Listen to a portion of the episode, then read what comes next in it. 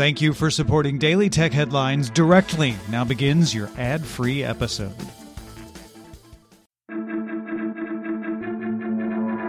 These are the Daily Tech Headlines for Tuesday, September 7th, 2021. I'm Jen Cutter.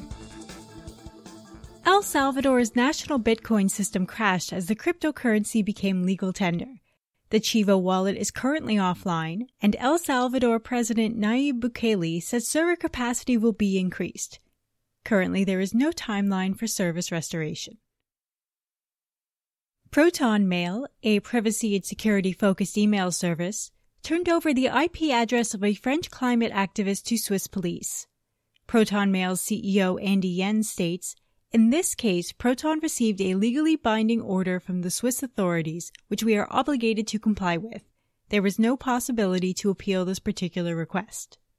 Yen also says the company plans to better clarify ProtonMail's obligations regarding criminal cases. The UK's Information Commissioner Elizabeth Denham is meeting with G7 authorities to propose tech companies adopt browser, app, and device settings that allow people to set lasting privacy preferences of their choosing, rather than having to do that through pop-ups every time they visit a website. This comes in response to the current GDPR climate of having to manually block cookies at every single website individually. An alleged developer for the TrickBot malware and ransomware gang was arrested in South Korea and is currently fighting extradition to the United States. The Russian developer was initially stranded in South Korea due to COVID-19 restrictions and was caught trying to leave the country. The developer claims he did not know his work was for a criminal enterprise and that he was hired from a regular employment site. TSMC, controlling over half of the global foundry market, is going ahead with their rate increase in order to stem the trend of double booking, clients ordering more chips than they need in the hopes of securing production line space, as all chip costs continue to rise into 2022. Display driver integrated circuits are up 50% on last year, with general contract chips, microcontroller chips, and power management chips up 30 to 40%, with some extreme cases showing up to 400 to 500%.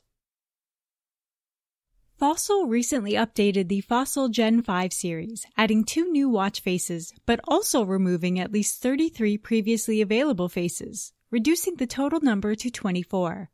The Gen 5 series won't be upgraded to Wear OS 3, and Fossil has yet to comment on any reason for the removals.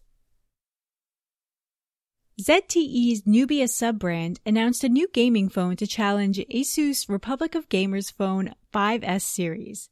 The Red Magic 6S Pro runs off Qualcomm Snapdragon 888 Plus processor, contains an ICE 7.0 cooling system, a 6.8-inch 165Hz AMOLED display with a touch sampling rate of 720Hz, and the shoulder triggers run at a 450Hz touch sampling rate with a response time of 2.2 milliseconds. The Red Magic 6S also features a triple camera setup on the back with a 64-megapixel main sensor, an 8-megapixel ultra-wide lens, and a depth sensor, with the front selfie cam at 8 megapixels.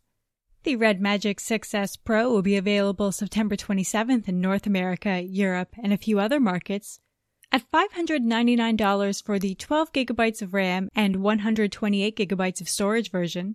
There's a $699 version with 16 GB of RAM and 256 GB of storage in Cyborg Black, and a transparent version of that phone will be available for $729. DigitalOcean, the cloud infrastructure company, has acquired Nimbella in an undisclosed deal.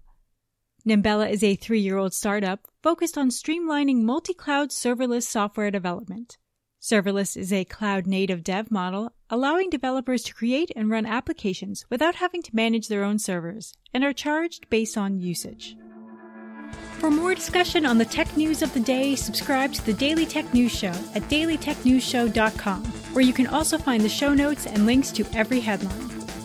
Please remember to rate and review Daily Tech Headlines on your podcast service of choice. From everyone here at Daily Tech Headlines, thanks for listening.